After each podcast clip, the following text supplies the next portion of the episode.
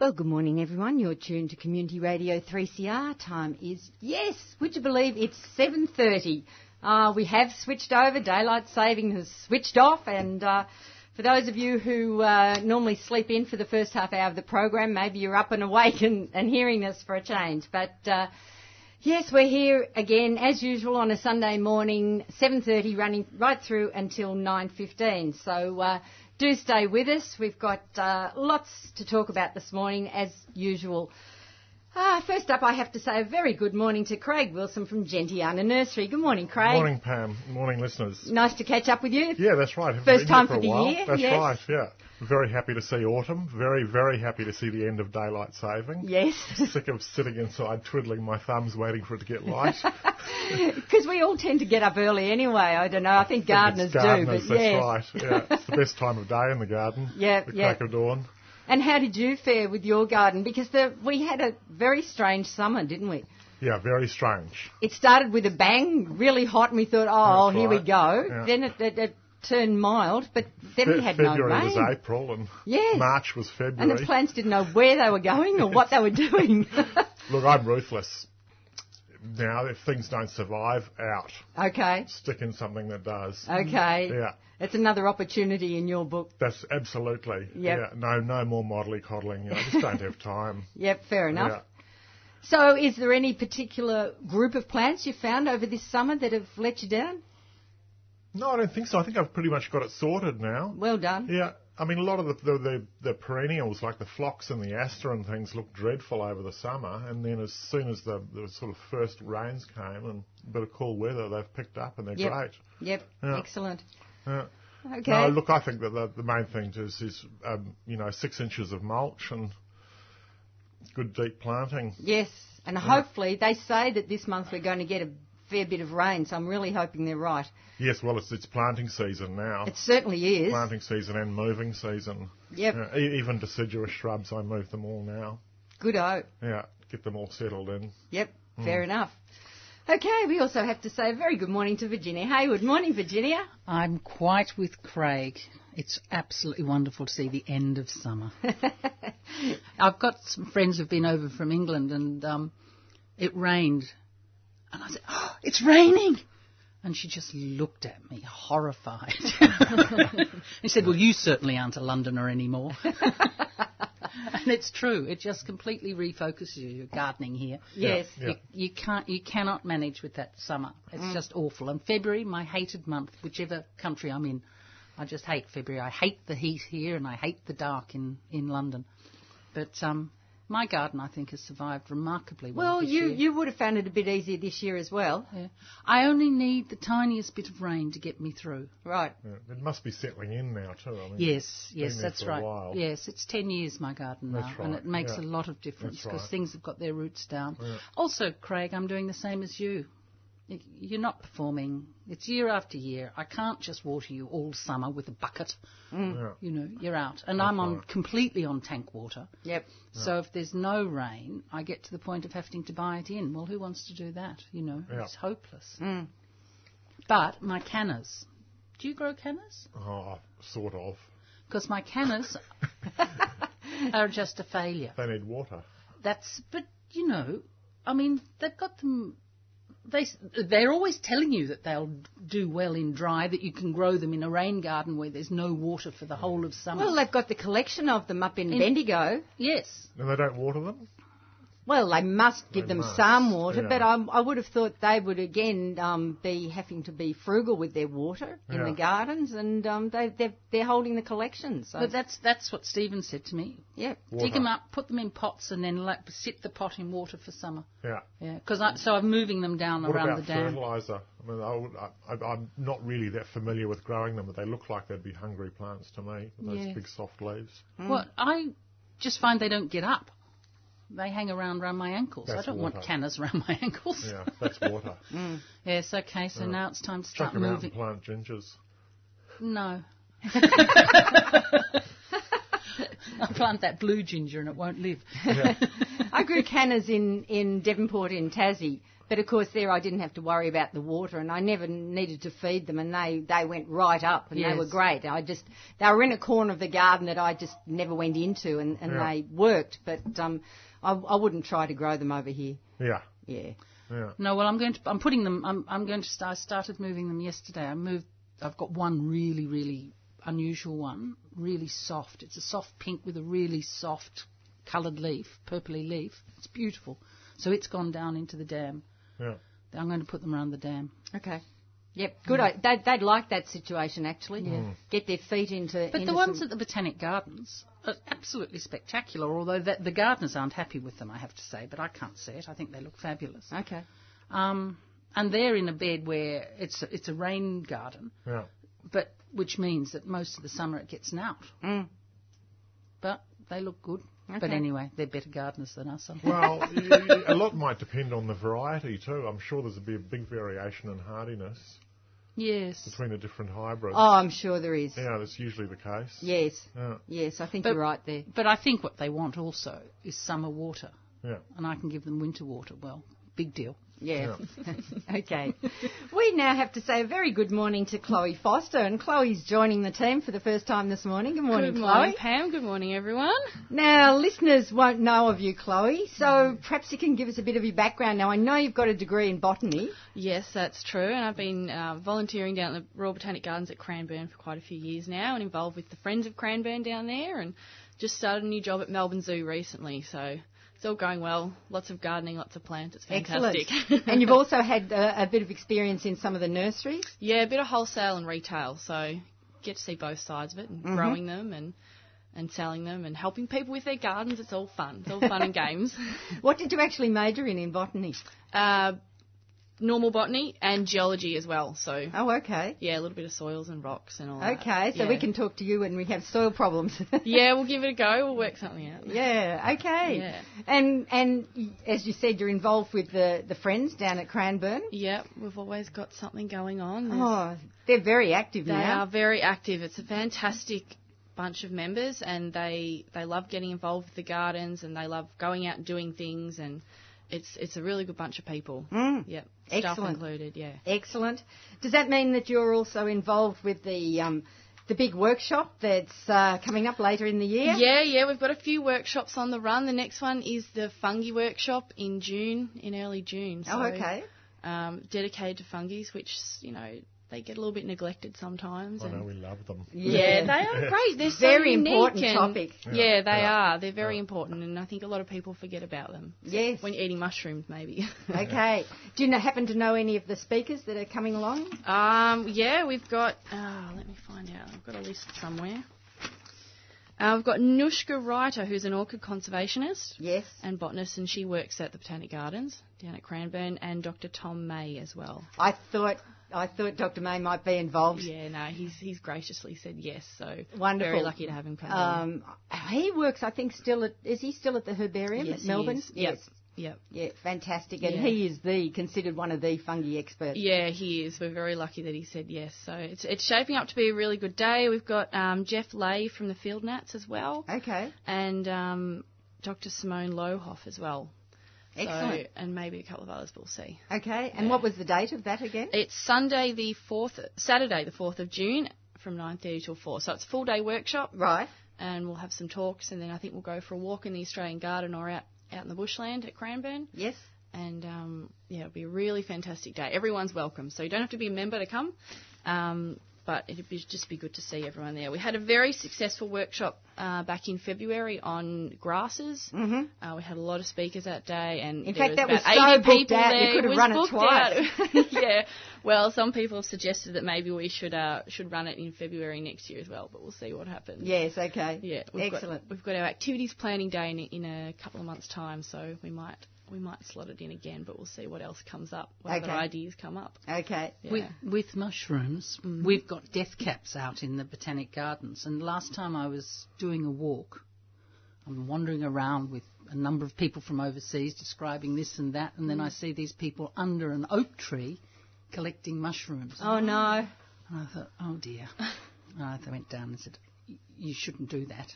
And they said, oh, you know, it doesn't matter. It's just a few. And I said, yes, but you'll only eat them once. What did they do with them? I said, what do you mean? I said, they're extremely poisonous. They might look like ordinary Yeah. mushrooms, but they're, they're not. extremely poisonous. Yeah, you, you do Darwin need to be Award. you do need to be well versed when you're out in the bush picking mushrooms because it's just it is a risky. It's Oh, it's terribly very risky. very Yeah, risky. yeah. Have you seen the, the Tasmanian fungi Facebook group? No, I Oh, haven't. It's fantastic. Is it? And there's some amazing photographers. Oh right, Yeah. I'll have to check that out. Yeah. Yeah. Yeah. And they're really active. Yeah, Yeah. And they're constantly posting. yeah. Fantastic. Yeah. Facebook has turned into a wonderful place It for is. plants. Yeah, it's, It's a great amazing. place. Yeah. Mm. Absolutely. The field Yeah. nuts have a good group, and Yeah. Indigenous Flora of Melbourne is a fantastic one Yeah. as well. And you can really connect with people, you Mm. know, share stories, and, and you know, there's a lot of fantastic blogs out there as well That's that people write, and you can Yeah. share them and, and just sort of get the conversation going. Mm. And, and meeting breeders, plant breeders in Europe and in North America, and being able to chat to them and get advice and information, it's, Yeah. it's fantastic. And that's the Yeah. other thing, isn't it? That people are so. I mean, I'm I put stuff up all the time. What's this? You know, and they and people come back and they talk to you, and you and then somebody else comes back and you just get all these answers, and people in the answers are talking to each other about the plant. So you Yeah. just get such a Yeah. wealth of information. It's fabulous. And not to mention the photos as well. People put up a really nice photo of something that's in flower, and you're like, oh, that is fantastic. And some of those ones that come from the stands, we get the most amazing photos sometimes, don't we, Craig? And they're from the, st- you know, Uzbekistan or somewhere Ah, like that. that's right. yes. Kyrgyzstan. Yeah, Yes. and uh, you know, amazing crocuses and Yeah. just fabulous things. Yep.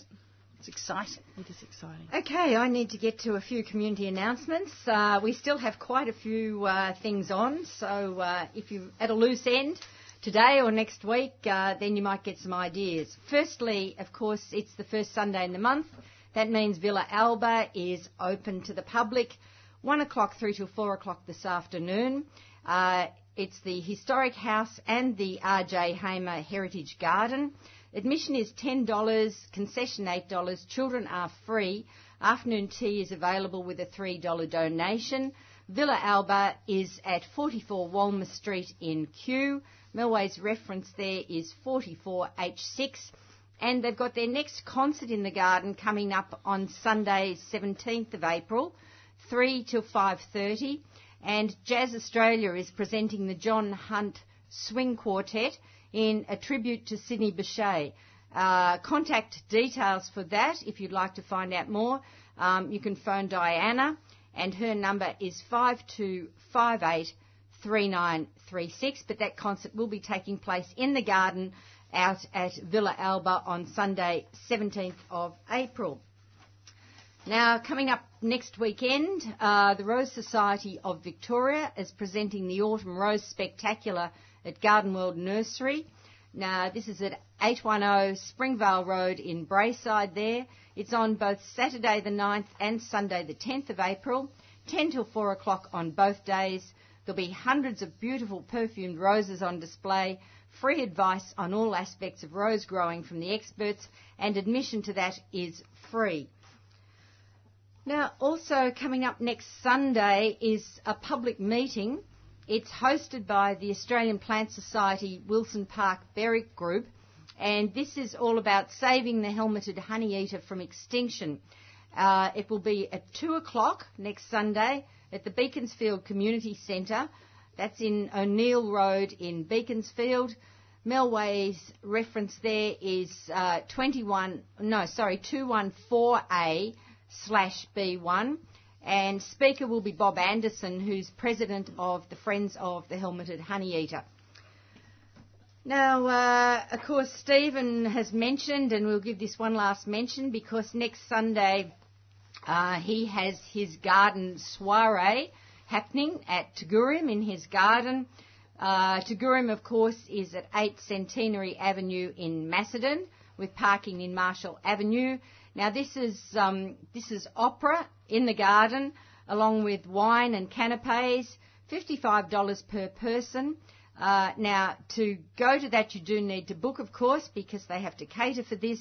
Um, it's online bookings only. You go to www.gertrudeopera.com.au. So that's Gertrude Opera www.ecosystemsolutions.com.au. But if you'd like to make some more inquiries about that, the number there is 9429 9006. Now, uh, there is a workshop being run um, by Open Gardens Victoria. Now, I don't know if they're fully booked out for this yet or not, but it is a workshop taking place on Monday, the 11th of April, uh, running from 9.30am through to 3.30pm. And it's uh, going to be held at Frogmore. And the workshop is all about uh, composing, uh, the Well Composed Garden Workshop is the title of it. Um, and it's part of uh, Frogmore's Open Garden season and in conjunction with Open Gardens Victoria. So uh, there's a list of speakers, and uh, they're running a full program from for the day, uh, all about uh, about uh, how to uh, set up really good design in your garden, uh, looking at plants uh, placement and all the other things that go into really good. uh, Good Garden. Uh, now, the speakers are Michael McCoy, who I'm sure most of our listeners have heard about, Kathy Newing, um, who's also another great garden designer, and Jack Marshall. And it's all about elevating the garden out of the ordinary and talking about design, plants, and maintenance. Now, um, the cost for the one day workshop is $95. Now, that includes lunch. Um, and of course it includes morning tea as well and afternoon tea at the conclusion. Uh, the address is 1560 Greendale Trentham Forest Road in Newbury in Victoria.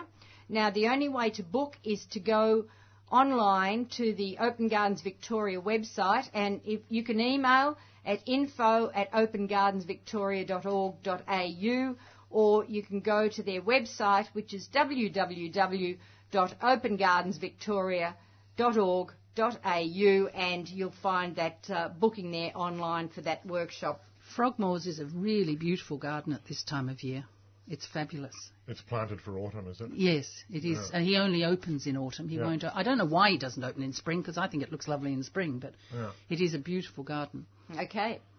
Uh, the growing friends um, of uh, Royal Botanic Gardens in Melbourne have got their uh, their autumn plant sale coming up, and you'll hear about more of this next weekend. But this is taking place on Saturday, the 16th of April, and Sunday, the 17th of April. Now, this is always incredibly popular. They have a huge range of plants that the growing friends um, cultivate and pot up, uh, especially for these two major plant sales they have during the year.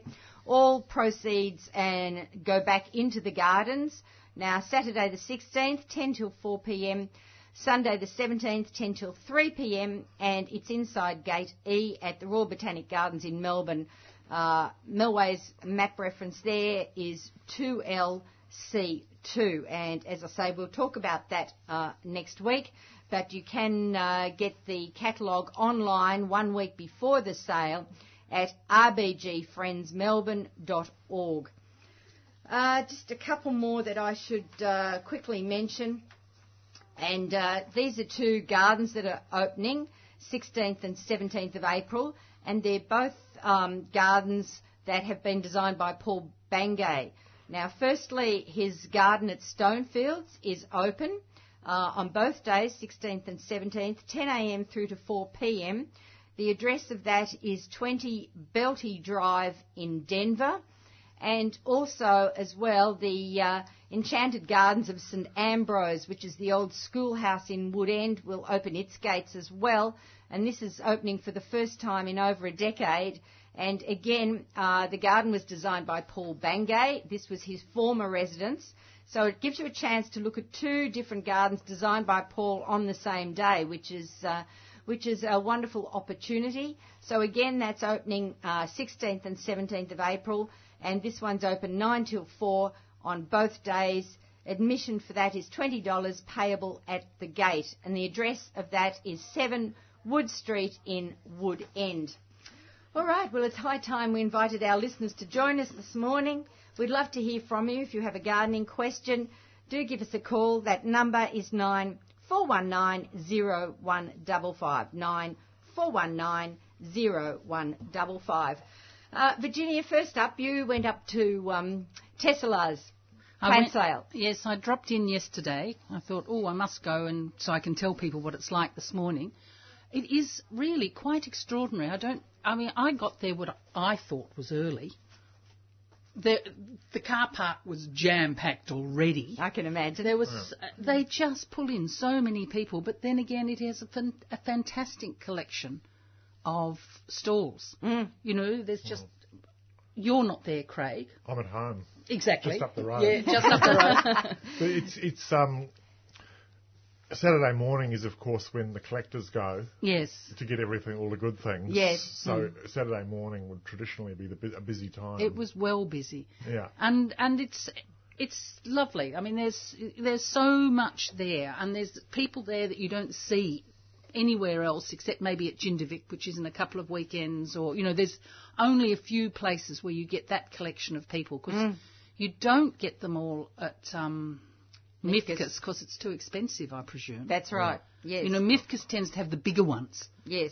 But and you know, Druitt's was there. Um, uh, Diana and Graham were there. When I walked past the where they have the um, the to- speakers, and there's Stephen hosting, and there's Graham talking, and I thought, oh, there's the 3CR crowd, you know, wave to them. Yeah, so they have a whole series of, of guest speakers on yes. both days. And, and right next to that is one of my favourite little nurseries, which is a wholesaler near me run by two English women. And they've got the most wonderful salvias. I never see them anywhere else. There's a number of local wholesalers who go there because it's not very far for them to go. Yes. So you can really buy some nifty things Hmm. there and you can just see.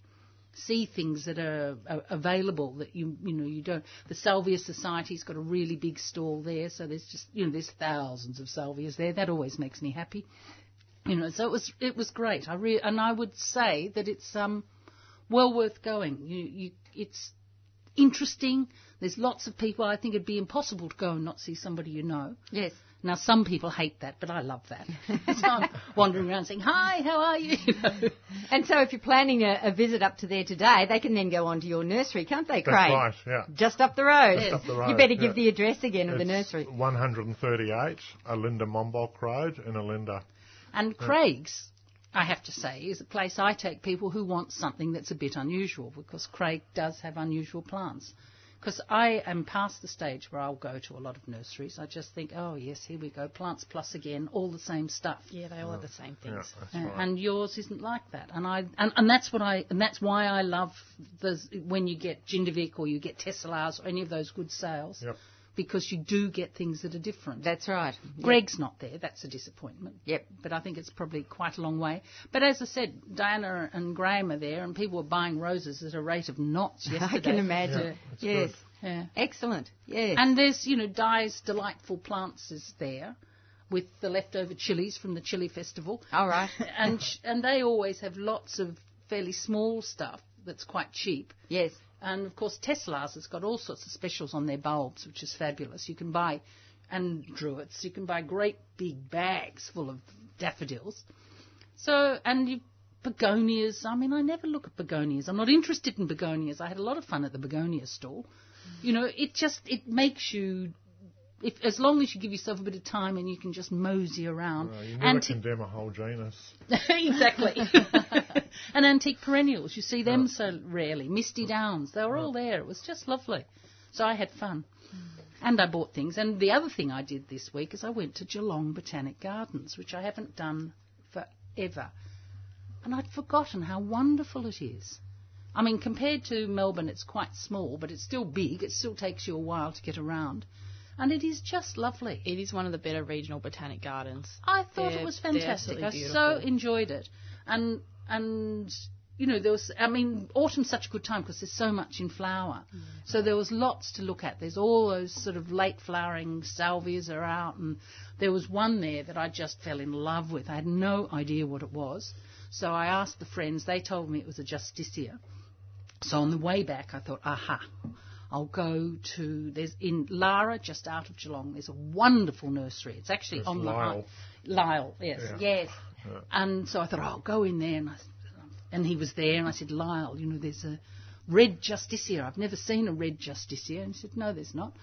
And I said, well, they've got it in the Botanic Gardens, and here's the photo. And he said, oh, that's over there. Yes, yeah, I've got that. And oh, hang on, I've got the name here on this plant. I brought it in. It is Thursicanthus. And I bought it for the princely sum of nine dollars, and it's it's beautiful. It stands it stands and falls. It's not terribly upright, but stands and falls to about eight foot maybe. Oh, wow. And it has lots and lots of red flowers, and it was in very shady spots, and I th- which I don't have. So why the hell I bought it, I don't know. And dry? Or Hmm? Dry? Do they water? Or? Well, well, Geelong has just discovered water. Okay. Hmm. So they seem to be watering everything, but historically they have had no water. Yep. So they haven't. So and it's these were not young plants, so I presume they've been there for years. And Hmm. and um, I, so I bought it, and thought, well, I'll look it up when I got home. Nothing. Yeah. I, I could find its name. It's Hmm. it's it's known as fire spike. It's another. It's acanthaceae, which you can tell from the name. Really, it's it's um, South American, which you could guess by looking at it. It's autumn blooming, and frost tender, which you could also tell. So you Yeah. can't grow it, Craig. No, that's that's absolutely wrong. Oh well, you could. Oh, because it's because it's, wet that shade. gets us. Oh, isn't Frost it? is non-issue. Right. Yeah, hardly get it. Wet. Imagine losing things because of wet. Imagine. I used to do that in England. I'd lose things Yeah. because of wet. what a joke in Melbourne that might be. But it's absolutely beautiful. But I could find nothing on on Wikipedia anywhere. So I s it is still a mystery. But today I'm going to go deep into my books and see if I can find it. But I thought it was lovely. And Okay. go to Geelong Botanic Yeah, Gardens, it's gang. fantastic. It's absolutely lovely. People tend to drive past it. I do because I usually have the cat in the back. yeah, it's sort of hidden off the main road when It's- you're driving. but through it's also in Geelong such a and- beautiful position. You Oh, it stand is. at the entrance, It and you is. just look out over the bay. It's and you can see the Yu Yangs, and it's wonderful.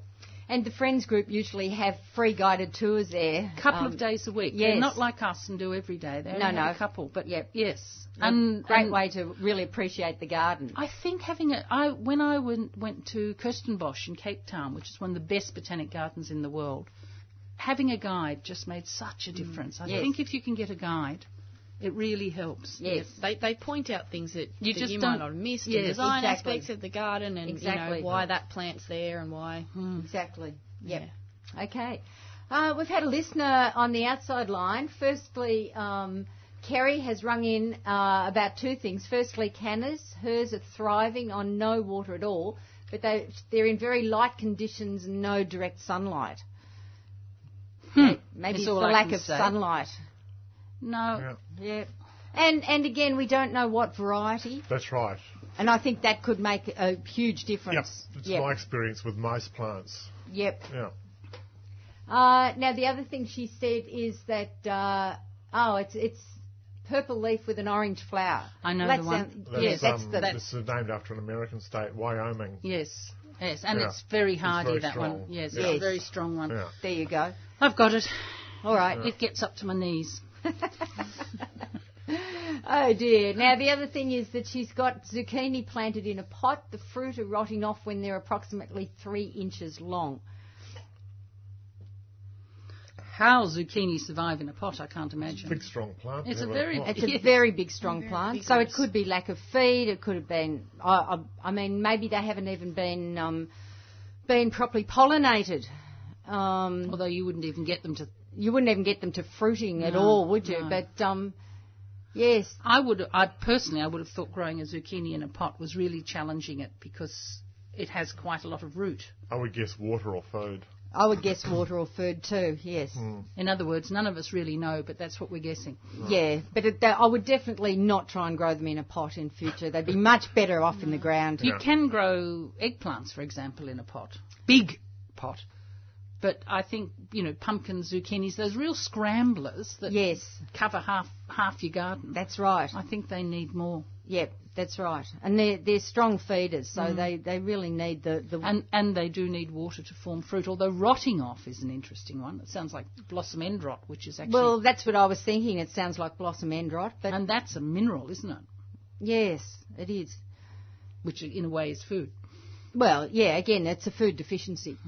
So um, yeah, I'd, I'd try. I, th- I think she'd find it a lot easier to put it um, directly in the ground. And of course, the weather's turning cold now anyway. They're they're going to um, not survive for much longer. They're going to get powdery mildew on them because they're very prone to that. So I'd be I'd be ripping it out to be quite honest, and, and starting again next year in the ground somewhere if she can find Yep. some space. Yeah. Okay. Uh, that number, if you'd like to join us this morning, we'd love to hear from you. Nine four one nine zero one double five. That's nine four one nine zero one double five.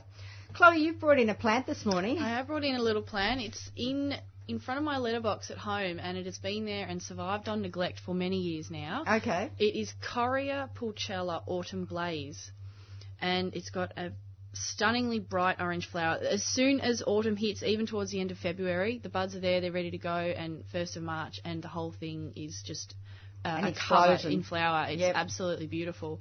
Um, it's yeah, as I said, it's thrived on neglect.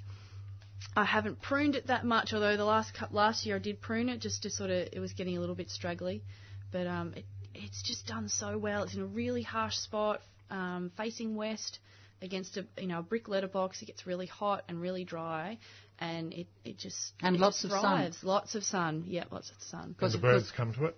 They do, yep. Yeah. Birds love it. Yeah. It's down a little bit, you know, it's a little bit lower, and there's not much around it, but Yep. you still see a couple of birds every now and then. Mm. I've got it, and it's the only coria that I've got. I've put it all through the garden because the rabbits haven't eaten it. Ah, It- that's it- fantastic. all my other corias have eaten by the Yeah. rabbits when they're small, but that one Really? has There you go. survived. Yeah, Okay. And, you- Okay.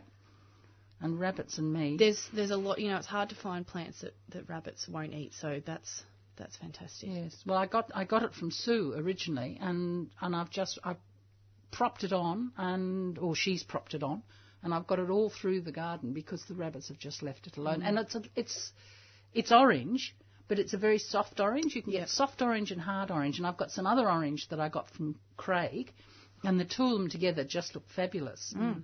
I mean, I find with the rabbits, you know, I, I battle with them at a couple of gardens where I work, and we just there's something like that. We just fence it for the Yes. first Yeah. twelve Get to it 18 established. Months. Yeah. Yep, on- once they're up and away, that's fine. Yep. Just just a little bit of chicken wire and some stakes. Yep. Yeah. In my gardens, and the other thing I do is cut the bottom off the pots.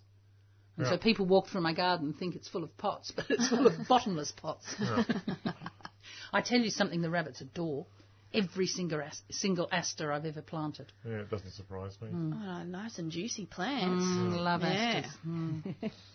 Um, we've had a query uh, from a listener, and I should I should mention this. Um, I've received a few emails too about it. Um, people have been querying whether the show is still podcast. Yes, it is, but we've been we've had a change of volunteer who's been putting the podcast up, and they're not going up until very late um, in the week. Which means that previously they used to go up nice and promptly every Monday morning. They're now not going up till Wednesday or Thursday of the uh, the week following the Sunday show. So, but the podcasts are up there.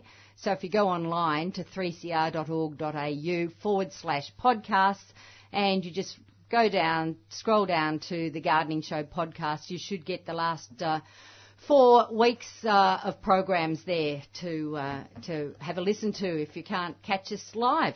I used to, when I, last year when I was in London, I have a, an app called TuneIn Radio on my phone, and I used to listen to you all lying in bed at night in London Mm. thr- on TuneIn Radio. so that's Tuning- it. Great app. It's great. TuneIn. It's a get great app. everything. Yeah. And you can do and and it'll do give it to you live. Like I have trouble sometimes when I, in the country picking picking us up, and so I'll just go through TuneIn Radio and it always picks it up. Well, when I when I was away last weekend, um, we we can't uh, get reception of 3CR down down in Lawn, but I was able to uh, just stream it live on my little laptop and, and listen to the program. So um, so that's another way of listening to it. And I know we have a lot of interstate people who actually. Uh, Listen, um, I know Celeste up in the Blue Mountains listens to us streaming live. Um, hello, Celeste, and uh, and uh, so that's another way you can pick us up. But yeah, the podcasts are happening, and in fact, um, there's a couple of us going to uh, take over um, uploading those podcasts. So in in a couple of weeks, they should come up nice and promptly again. Or Pam, AB, and I are going to do this, or they won't come up at all until we get on top of it. yeah, so we're, we're rectifying the matter, but they are there if, if you're patient at the moment. Okay. As I said, that number, if you'd like to join us this morning, we'd love to hear from you. 94190155. Craig, you've brought in a whole tray of all sorts of goodies, Yeah, it's such a lovely time of year. and, and it looks like your garden's sort of turning into autumn colouring a bit. Well, I was selective. it's a little bit early. The, the first thing I bought in, which is fantastic, is it's an epimedium. Um, it's um, versicolor variety neosulfurum, so it's lovely soft yellow, which is one of my favourite colours. But, but what it also does is gives you some nice autumn colour and winter colour, which people don't actually think about so much with epimedium. Um, but in order for that to happen, it needs to get a bit of sun. Probably this one probably gets two hours in the morning. Okay. Yeah, But and- that's enough to colour it up? It's enough to colour it up. If, Yep. it, if it's in total shade, they'll just stay green. Okay. Um, Versicolor is one of the more common ones, and, and the variety Neosulfurum as well, um, for good reason. It's a good strong plant and probably one of the good ones to grow in Melbourne. Okay. Yeah. Now I know you're quite quite partial to epimediums. You've Yeah, I got am. quite a few different ones in the garden. Yeah, look, I'm not a fanatic. I've got about 30 probably. no, no, no. Not a no. fanatic? Fanatical is 200. Oh, really? Yeah. Well, I think 30's doing very well, actually. I'd call that a collection. No, it's, there there are a lot of them, and there are Okay. a lot of breeders, and again, a fantastic Facebook group for epimediums. right. Very active Yes. from the United States and France. The French breed them a lot. Okay. Yeah. And and you've you've found that they they suit well to your conditions.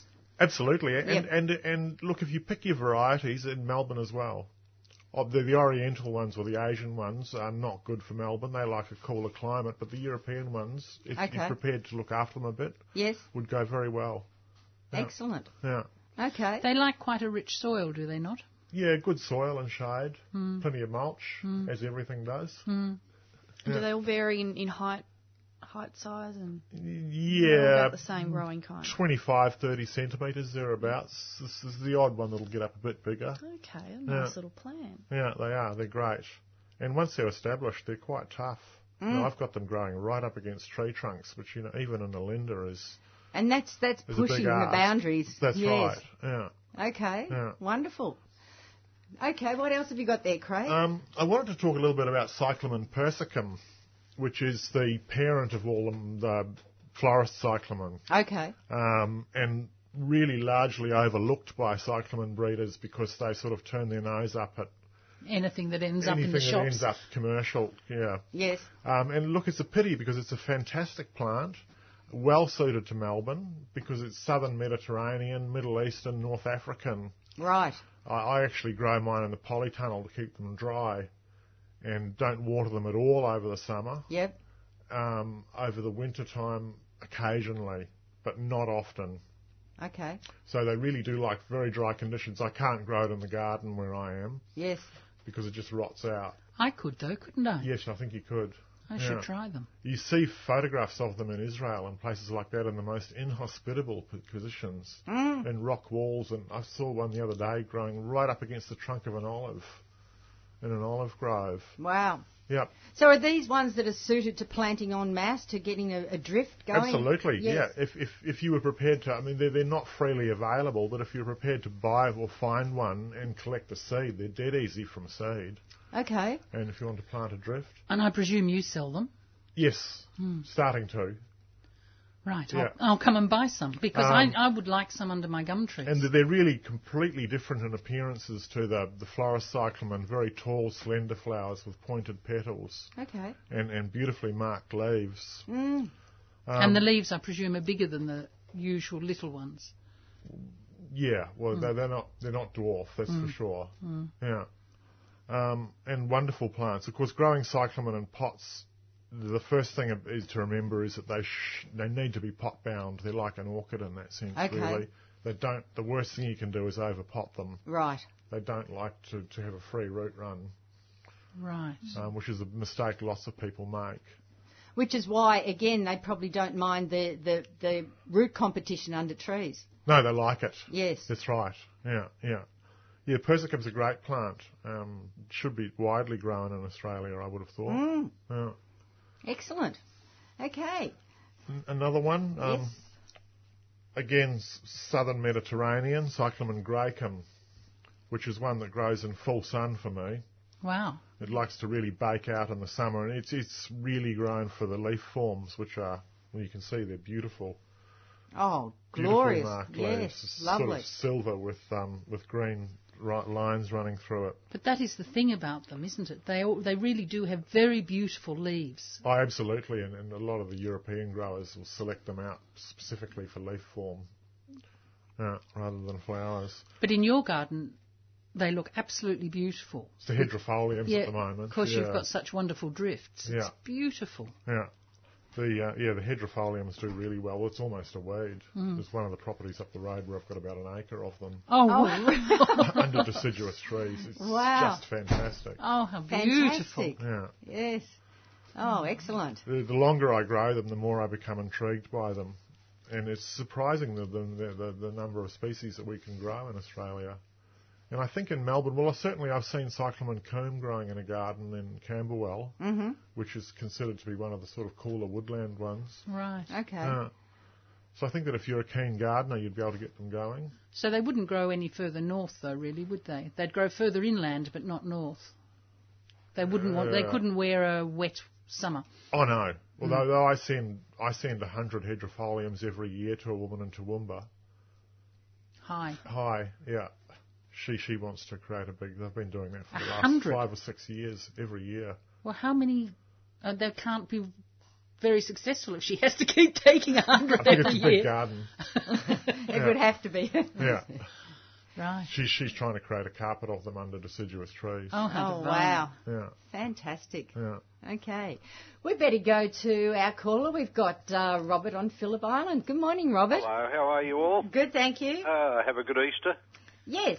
Yeah, yeah. The weather here's um, a little bit of rain, but not enough. No, I agree with that. We need more. Need need more. Yeah, everything's looking reasonably green over here though. At the same time, Oh, that's good. and uh, look, this year I'm having a not having a lot of success with my growing some seed, uh, pansy seed. I like a one called uh, Joker Mix from Fothergill, and I have a special pansy I like to grow called the Jolly Joker. But this year they're not growing particularly well from seed. I don't know whether I'm doing the wrong thing. I don't grow in a hot house or a glass house, Hmm. Mm. but sometimes they've taken better. I was wondering, would it be the weather conditions? That- I'm just not getting the little uh, seed to burst. I think I, I would guess variable temperatures, Ah, which is right. what we've had this summer, haven't we? There's been no Certainly sort have. of consistency in the Yes. weather patterns. Yes. Yeah, Yeah. it's not too late to um, still persist with some pansy seed. No, I would have thought so. It was Yeah, I'd, fine. I'd have another go, yeah. Robert. Yes, yeah, yeah. The one called the Jolly Joker is a beautiful coloured pansy. It's not that well known, but it's a it's a beautiful thing. I think Fothergill put it out, but uh, you don't particularly see it in the nurseries. Right. Yeah. It must be a rarer one. The um, other thing was vegetables. What sort? What would you recommend now to start putting in? Brassicas and alliums. Right, It's r- important to get in your garlic if you're going to do garlic, right. Uh, and all the other, all the other um, the onions, oniony things. oniony things can go. Spring onions can go. Yes, Yes. yeah, all your onions can go in Yeah. now. I got a big heap of uh, golden shallots to to go in. Yep. I'd put them in. Get them in. Get get them in. Yes. Uh, cauliflowers, cabbage, Yes. All, yes, all your brassicas all, now. all your, all your brassicas. Uh, I- Mm. and if you want to put in another crop of um, of uh, leafy greens, because um, with the with the weather they've been um, they've tended to bolt to seed very quickly. And, And, and if you've got coriander seed, I'd plant that Yes, in a that's a good sunny time. place now. Yes. Look, I plant that in in the summer. I plant it just in a little bit of morning sun, but from now Yeah. on, I'll it does plant better it in in, the sun. autumn. Mm. Autumn. Yes. Carrots. Don't know, can't grow them. Um, My carrots always become little club feet. I thought you were going to say the rabbits dig them up. Yes. the rats. I, I know a chap who, who grows carrots successfully. He has a bed about six foot by about eight foot. He never, he- he just leaves them. He throws a bit of potash He lets them reseed, and he's always got carrots. Oh, how divine. Yeah. He he reckons um, sometimes we can treat them like brain surgery, Yeah. and that they they can develop themselves by letting them go to seed and the seed falling, and he believes they germinate in their own time. Must be good improved soil. I don't know what he does. He le- eh, that's right. Yeah, he just leaves them alone, uh, and he's always got carrots. And I was talking to another lady, and I said to her, "Oh, they don't d- do well from seedlings." She said, "Well, as a matter of fact, I got sick of trying to grow them from seed, so I bought some seedlings. I carefully uh, took them out and planted them, and I had great carrots." So, I, I, you know, I didn't think they liked being transplanted. well, maybe not, but Hmm. uh, I I just wonder sometimes uh, does tradition uh, always hold? But anyway, she had. I'm, Okay. I'm going to do an experiment this year. Okay. I'm going to get some going. Well, I've just looked up my Organic Gardener magazine, and you can definitely pop your carrots in. Um, Yeah. uh, usually, usually a good trick is to people often sow the seed and then cover it with a board. Right. Um, you know, water, water in the Yeah. seed, then cover it with a board, and don't remove the board until they they've germinated. Once they start sprouting, you remove that board and then let, let the light into them. well, that's interesting. Yes. I Yes. wonder why. Is that to keep them dry once you've watered them in? Keep them dark. They like the Oh, the darkness helps them to actually start germinating. Right. Yeah. But uh, no, we're hope, hopefully starting to get some cooler weather come in. Yes. I, will be out chasing rabbits. It's been too hot. And Oh, I, I called in to Graham Brumley. I hope Graham's listening, the great daffodil grower at Lee and Gatho. He says he's going to start listening to the program. Okay. So I, I left him a pair of rabbits, and I, I hope they weren't too tough. He, he was going to have curried rabbit. And uh, Rosemary, one of our listeners, has been ill, but she's a bit better now. The lovely Rosemary, she lives in Blackburn. So I said uh, I'd give her a cheerio over the program if she's listening this morning. She's a great gardener. okay. Okay, then. All right. Okay, catch us all. Okay, good Bye-bye. on you, Robert. Bye-bye. And uh, online we have Celeste. Good morning, Celeste. Good morning, Pam and everyone there. I had to ring and say hello. I heard my name mentioned. Of course, I'm streaming you live at the garden. Good to hear from you. But I actually do have a couple of questions. Um, I, I, and I think one of them might be this, the same answer as I think I heard you mention earlier on a few weeks ago about your plum. It had lots of flowers, but nothing came of it, and you thought it might have been that early heat of beginning of December. I had the same issue with my quince. Yes.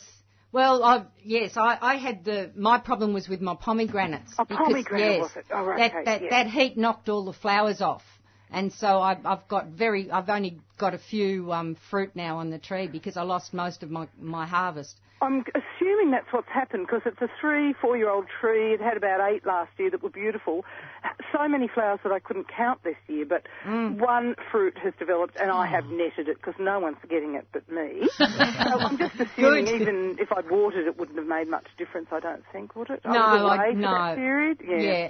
Well, Okay. and see, we got that, that really hot spell so early on. That's Yeah. that's what did it. Yeah, Yeah, I suppose you win some, you lose some. Now- well, And it was a dry spring too, wasn't it? it was a very dry Yeah, spring rain then, stopped so in September. Yeah, we Yes. and I went away for about ten days in the beginning of December and wasn't watering at all. So Right. you know, I won't do that again. But it won't be water, will it? Because you'd no. have you'd have stunted little fruit if it was water. Yes, yes, but see, yeah, I think it something's made them It's drop off. That must pre-water, have been that. yeah. yes, I, I, I think you've lost most of your flowers. Or maybe the bees weren't around. They don't. I don't find them them out so much in the searing Ah. Ah, I kind of have lots of stuff in here that attracts them. Yeah. So I, I- you know, they're always buzzing around. So that shouldn't be a I worry. don't think so. No, okay. I don't Okay. think so. I've Yeah. got um, all sorts of other things under underplanted there, so I, th- I think it was the heat. Anyhow, I've got one quince. Okay. and I'll enjoy that. Guarded That's well. right. now, my other problem is my fig, which is about the same age. Um, it's in a huge pot, and it's on a sort of uh it's on the wall of the house, facing east and north. So it, it's in a nice spot. It's got heaps of fruit on it this year, um, and they're starting to ripen, and they're really good. But the first few had a browny grey grub in them that I couldn't Google. I looked and couldn't find what it was, and thought, uh oh, maybe I'm going to have to um, take them all off and burn them or something, or not burn them, but put them in a plastic bag and put them in the bin.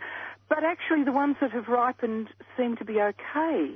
But I'm concerned for next year. Is it something that does attack figs that I'm just not aware of? Well, all figs have got the flower on the inside, Yes, and all figs are actually pollinated um, by a wasp. yes. So if it happens to be the grub of the wasp, the worst thing you could do is burn them.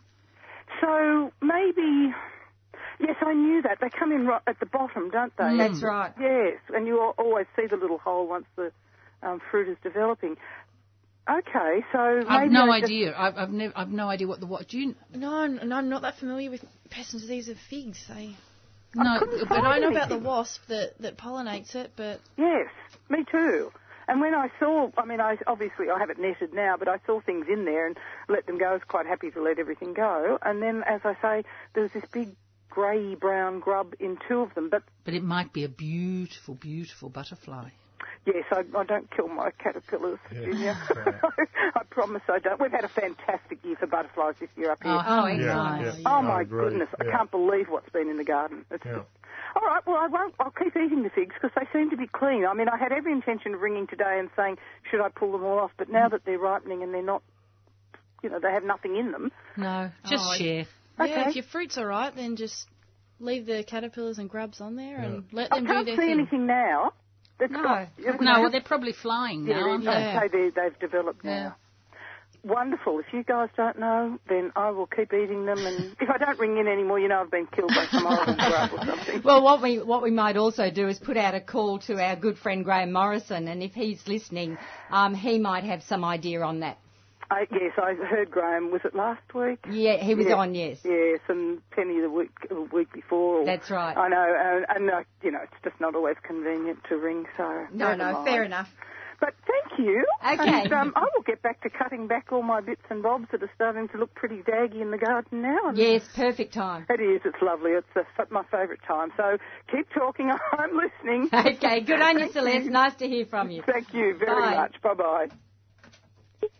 And uh, next up, we have Frank in Craigieburn. Good morning, Frank. Morning, good morning, guests and all, and Pam. Uh, but uh, uh, uh, my concern is rabbits. Like uh, last week, you remember, you said uh, may all your uh, rabbits be chocolate ones.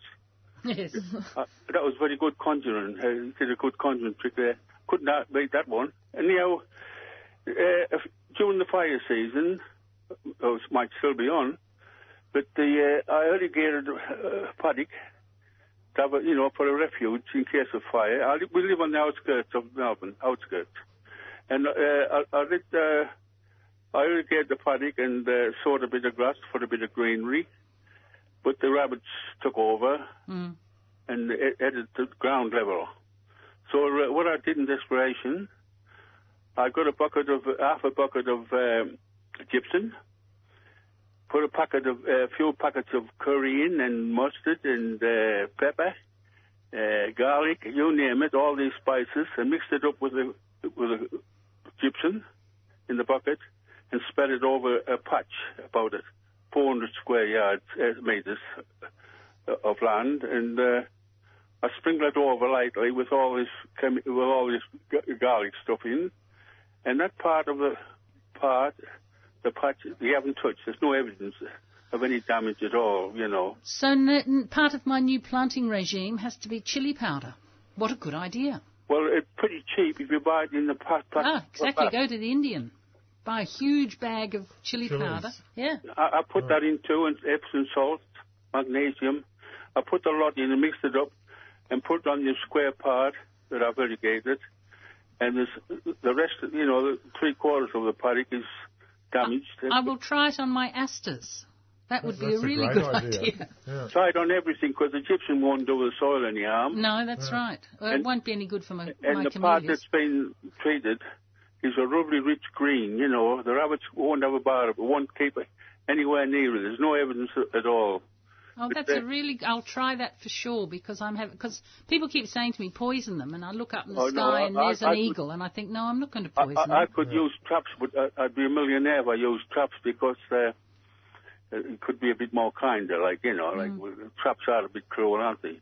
cups. Mm. Well, I But- think poison's worse because you I've- don't know I've what'll tried eat. poisoning No, them, and it's a and, and not futile only that, the exercise. wild, the, the wildlife, the birds might drink it too. Exactly, exactly. You can't do it. You know. uh, but th- this, uh, the rabbits, the rabbits are keep well away from it, uh, from all these. Uh, but Well, if these- I could just drive them down into my paddocks, I'd be very happy. So I will try try, chili. try the try the lot as much you can get. It's pretty cheap, and um, don't forget the gypsum because it'll blow away on a windy day. You know. Right, And, yes, you know, yes. just bring it round and see what happens. Okay, All thank right. you. Thanks, Frig.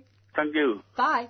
ta Um, I was just um, having a qu- quick look in uh, my uh, my textbook on uh, growing fruit trees in Australia by Paul Baxter, and um, just just looking at uh, figs with uh, pests, and they mention only two that uh, can possibly affect figs.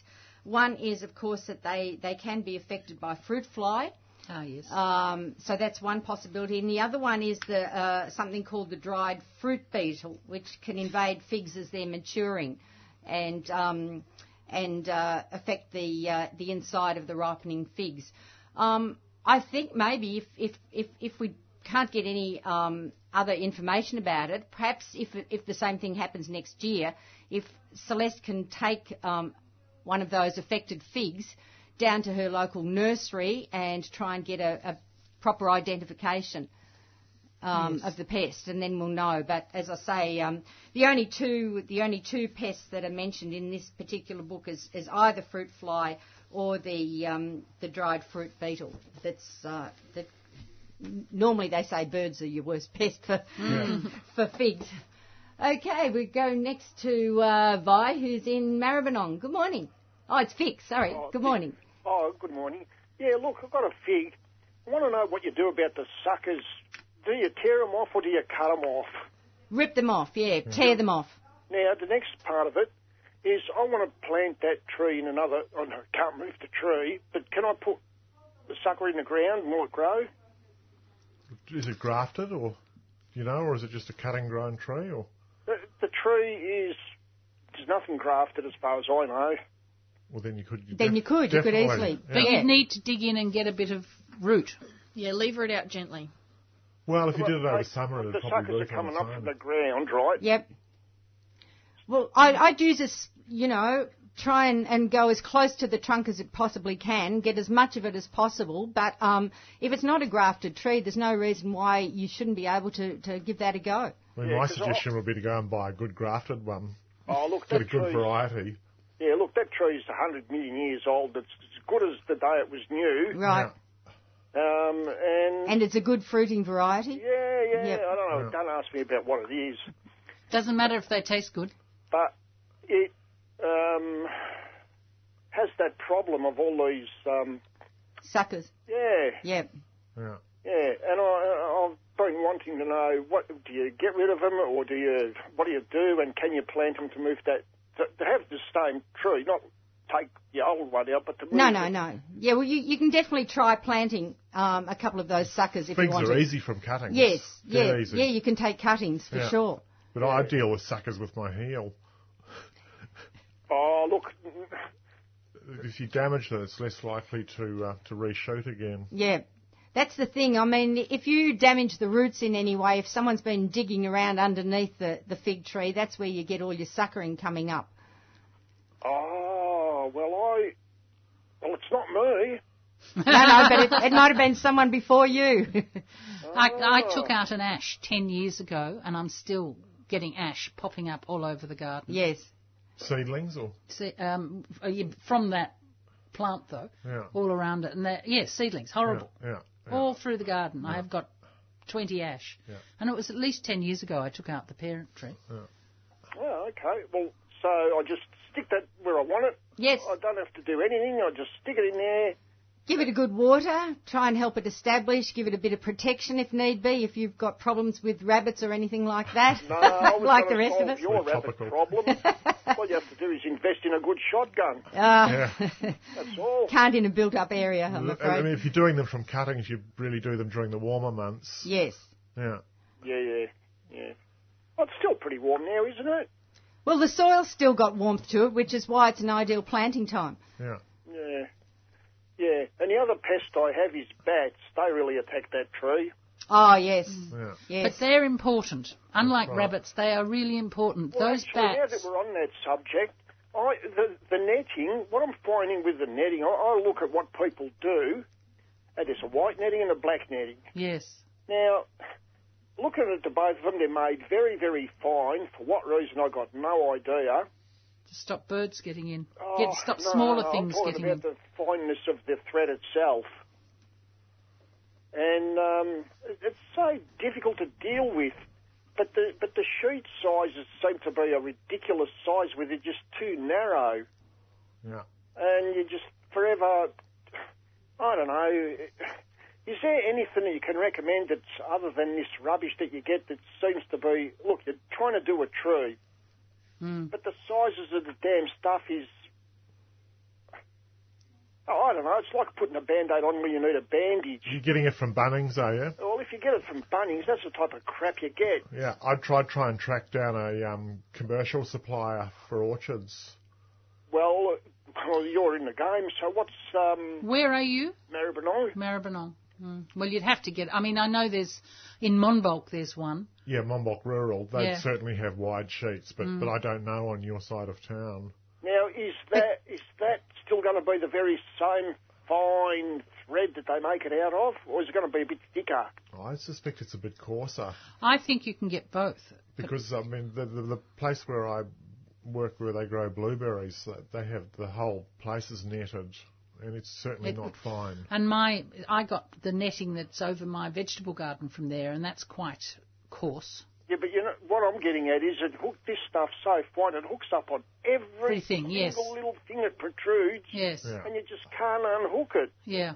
and it hangs on. And, and that Well, if you whatever it feel like an outing one day, go to Monbulk U- Rural, but you'll have to do it during the week, I think. Mm-hmm. It'd have to be somewhere on your side. Hmm. But of yes, there'd be town. Oh. somewhere on your side of town. Maybe um, Hey, s- does Stebbins still exist? we need Like, Stephen here Stebbins because used he's to your be- side. Stebbins used to be a, a, a rural supplier for all sorts of farming goods and whatever. They used to be in um, in Flemington, and I wonder if they still exist and went somewhere. You need to g- um, have a little Google. Yeah, yeah, because that that, that joint there wasn't much that they didn't have. Hmm. I'd Yeah. Google. Yeah. All right. Well, thank you very very much for that. Good luck. I'm- Okay. I- at least I know now that there is something a little bit. Oh yes, you, you can definitely. I mean, if, if you can go to a rural supplier, I mean, they, they not only supply orchards. You think about all your vineyards that are netted, Yeah, that's right. and and they, they they would be able to give you netting for the appropriate size. Yeah. The other thing I was going to quickly suggest, um, if you put in some star pickets or something into the ground, well around the the outside perimeter of your your fig, and then you put um, put like irrigation uh, flexible uh, rubber hosing between them, loop it Okay. over. Yep. Then then you can just pull that netting over it because you've created a, A a, bit- soft something frame higher. over the tree, Yep. and it won't catch on your um, on your twigs on your branches at all. Yeah, and all the leaves and whatever. Yeah, yeah, yeah. Yeah. You know, uh, but I'm glad that you mentioned the, uh, three, the star picket because now you're reminding me of another problem I have, and that's no, no, no, that's a grape. Right. and this particular grape, it, it, it's growing against the concrete uh, brick pillar and in the corner towards the driveway. And I want to, but it grows out of control and it makes really nice grapes. Mm. But what I want to do is I want to. It's got to be pruned back. It's just everywhere. Yep. Now, can I first? Can I do that now? This now in this weather. And second, how many of those stalks or whatever you call them should I keep? If you have a look at the vineyards, like I've got two and a half acres of vineyard on my place, and they cut back to two buds. They take the whole plant right back, Right back to the. right back to a couple of good buds. So you can prune it as virtually as hard as you like. I mean, if you So they fruit on new wood. yes, Yeah, they fruit on new wood, Yeah, so, so that take it makes- right back. Yeah. Yeah, that's like figs. It's Yes. perfect, so you can keep them quite small. Yes. Okay, so I can take because I thought that I might have had to keep one or two. What, do- what do you call it when they when they branch out? What do you call them on a fig? Oh, on a vine? Well, you, you, you mustn't cut back below where there are any of those points where it's going to You grow want from. you want to be leaving those side shoots, but you can take them right back to two buds. No, but what I'm saying is I want to put some posts in the ground Yep. and do what you're talking about, like what they do in a vineyard. Yep. I, I want all. I want something there so it makes fruit next year. Yes. Well, you have to have something. You have to train, cut it back to two buds, and then train. So you're calling whatever it trails off. You call those buds. Yeah. Ah, I see. So you keep an old framework, and then the new wood you just keep pruning back. Yes. Okay. And how how? So do I want one or two of them? Two.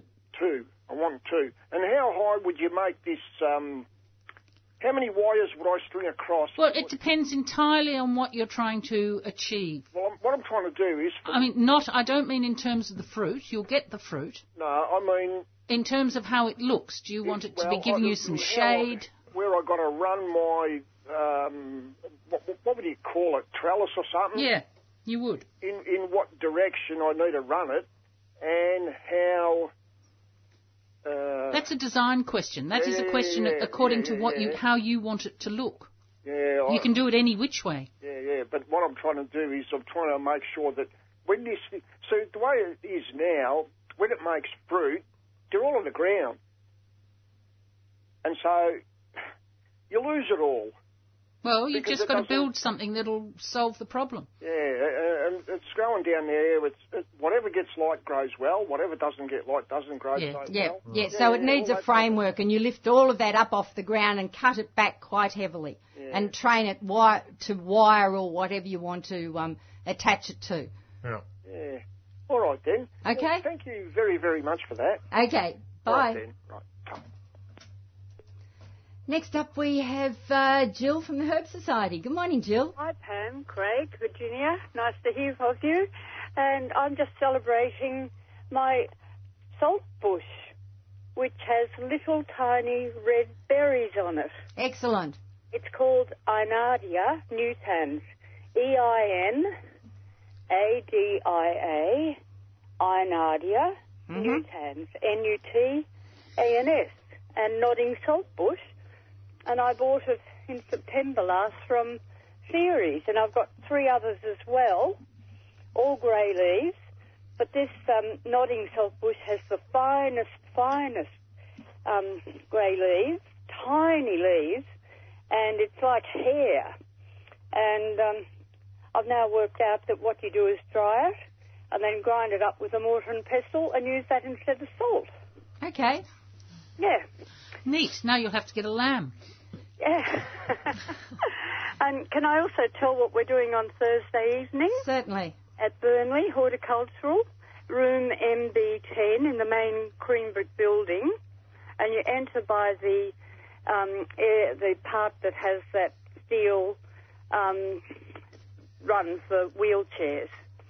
And um, we're having uh, Spices Spices by June Valentine, the president, and uh, she's very excited about that topic. So then I'm taking these four um, salt bushes to show people as well, as salt is sort of spice. And um, and then we're having a talk on capers by one of our members. Okay. Um, Capers done are a lovely. talk, so we have a five to seven minute talk on capers, so it'll be a very spicy and salty evening. Right. Yeah, and visitors are very welcome. Members enter free, and there's a lovely herb supper, and we have our own library for members. Okay. And the last thing to tell is now that the Herb Age, our, uh, p- our periodical, comes out now six times a year in full colour. Wow. And you can get that either as a member online or through the post, depending on, you know, it's uh, slightly higher to um, have it posted. hmm And um, then we have um, activities, you know, throughout the year as well. Excellent.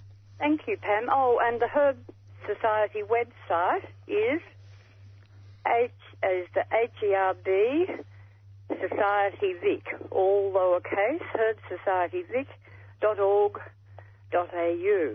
Right. We also have a Facebook page now, which is the Herd Society of Victoria, Mm-hmm. but you do Facebook first. Yep. Yeah. Okay. Thanks, Pam. Thanks, Jill. Bye. That number, if you'd like to join us this morning, nine four one nine zero one double five. You are listening to the 3CR Gardening Show. Um, time at the moment is about uh, 8.40, 8.40. Uh, yes, we have finished with daylight saving for this winter. So uh, 8:40, we're running through until 9:15. So if you'd like to uh, call in and ask a gardening question this morning, do give us a call. In the studio, we have Craig Wilson from Gentiana Nursery, Virginia Hayward, and also Chloe Foster. So we'd love to hear from you. Nine four one nine zero one double five. Craig, let's go to a couple more of your leaves you've got there. Yeah. You've got quite a selection. Just just one more cyclamen before we move on. That's Af- Okay. Africanum, All right. which comes from Tunisia and Algeria. So it's probably another one that would do pretty well in Australian gardens. Yes. Difficult to distinguish from Hedropholium, but if you look at the tubers, the roots come from all over the tuber, whereas Hedropholium, they just come from the base. Right. And Africanum, the flowers and the leaves come straight up from the tuber, whereas Hedropholium will spread out under the mulch and make a patch. Okay. It's another one that does a really, really tough spot in my garden. That's a beautiful leaf shape. It's a great leaf Yeah. and quite big. Different and to most fleshy. cyclamens. Yeah. And you mulch over your Oh, yeah. cyclamens. Yeah, Mm. I mulch over everything. Fanatical. Excellent. All right. What about something else you've got there? In Indigofera decora, Ah, which is wow. such a Beautiful. lovely old-fashioned Yeah. Yes, plant it that is. you used to see in gardens, and really you hardly see it around no, anymore. you don't anymore. Yeah. Yeah. It's tough, you know, it's, it's deciduous, but if, it, if you have a really hot, nasty summer like we've just had, it'll just drop its leaves over summer Okay. and then pop back up again uh, as soon as the weather cools down. Yes. Common name um, Chinese wisteria bush Yes. because yes. the flower resembles wisteria a little. it's a beautiful Mm. do you plant. have Yeah. it in sun? Part shade. So eastern Yeah, morning easterly sun. aspect. Morning sun. Yeah, Yeah. yeah, that's right. It suckers a little bit, but never enough to be a nuisance. It's a scrambling shrub. A suckering shrub. Yep, Yeah, yep. deciduous su- suckering shrub. It's yeah. in the Chinese garden in the Botanic Gardens, and it looks absolutely beautiful. Yeah, and it fl- well, flowers for me all summer. And I- still going. I ha- I put two seedlings in, but they didn't make it through the summer. You probably have to, once you got it settled in, it'll be re- quite tough, I think. Hmm. Hmm. Yeah. I'll, I I think I need to put in something bigger. Yeah, and, and yeah. I mean, with, with shrubs like this, it's just a matter of watering for the first Hmm. three or four summers until they get get their feet down. Mm. It was that early patch that Yeah, it was a Mm, shocker. yeah, Yeah.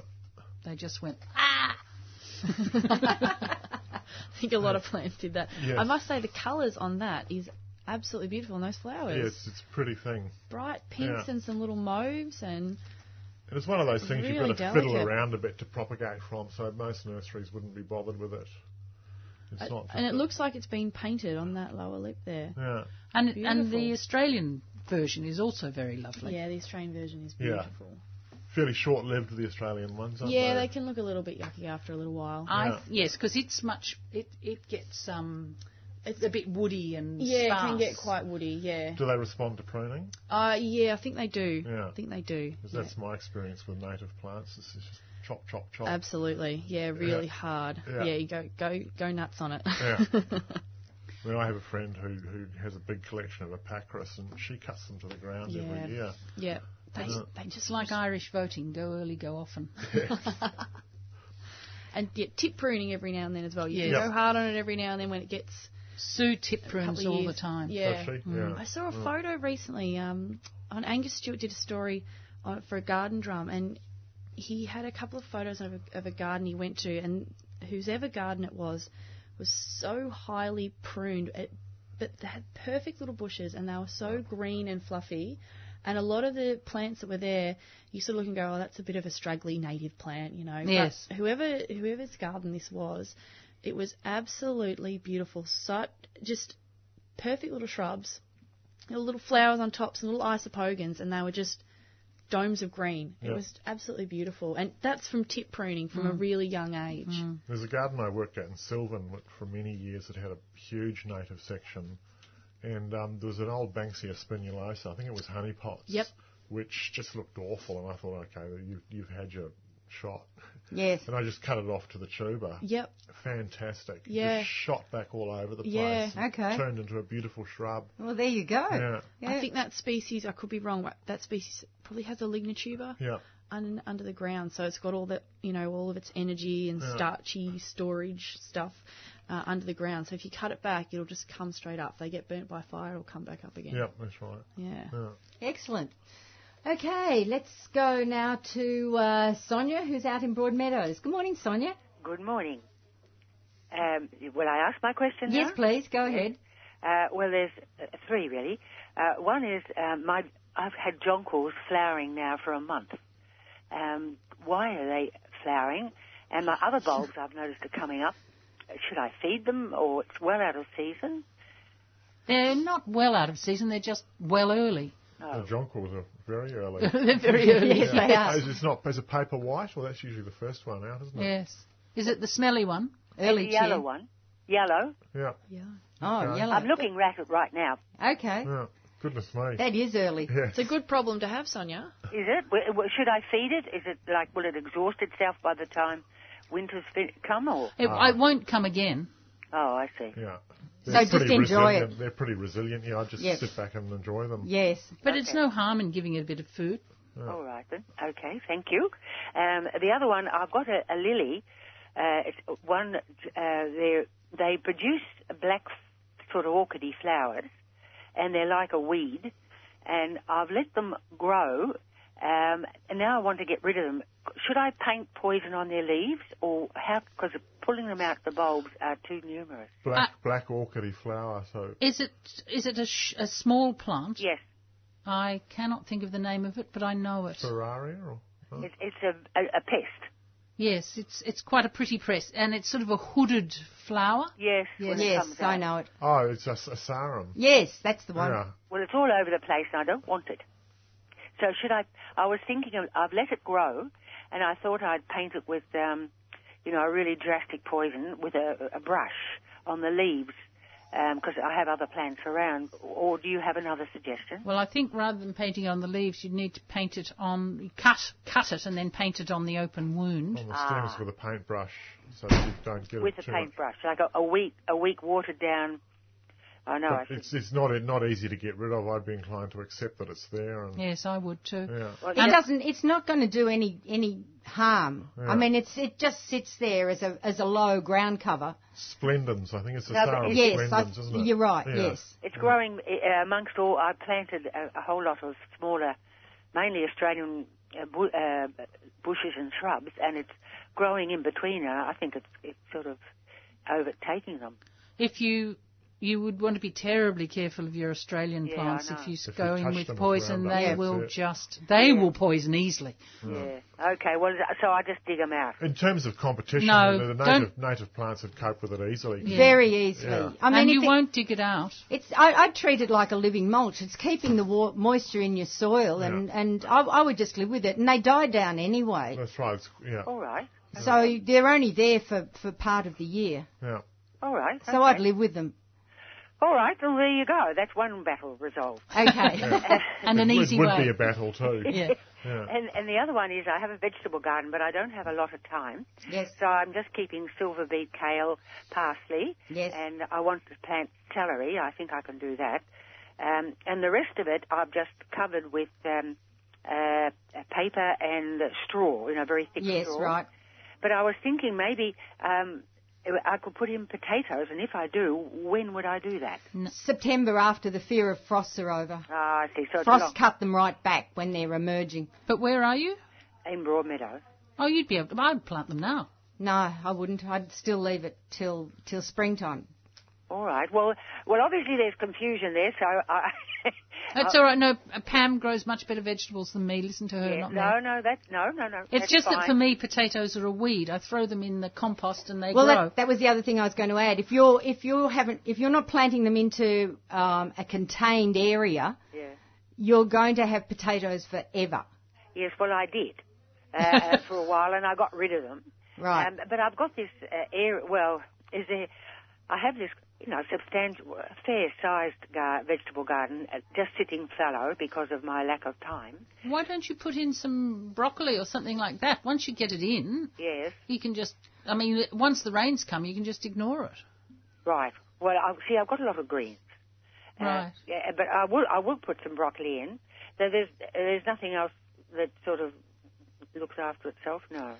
No, I just leave it go till spring. Well, see, I, I only grow vegetables now. I don't grow them in summer Right. because I do grow eggplants because they look after themselves, and I grow pumpkin because it looks after itself. Yeah. But I don't grow anything else in summer because I'm not always there, and most of those summer vegetables need watering Water. twice a day.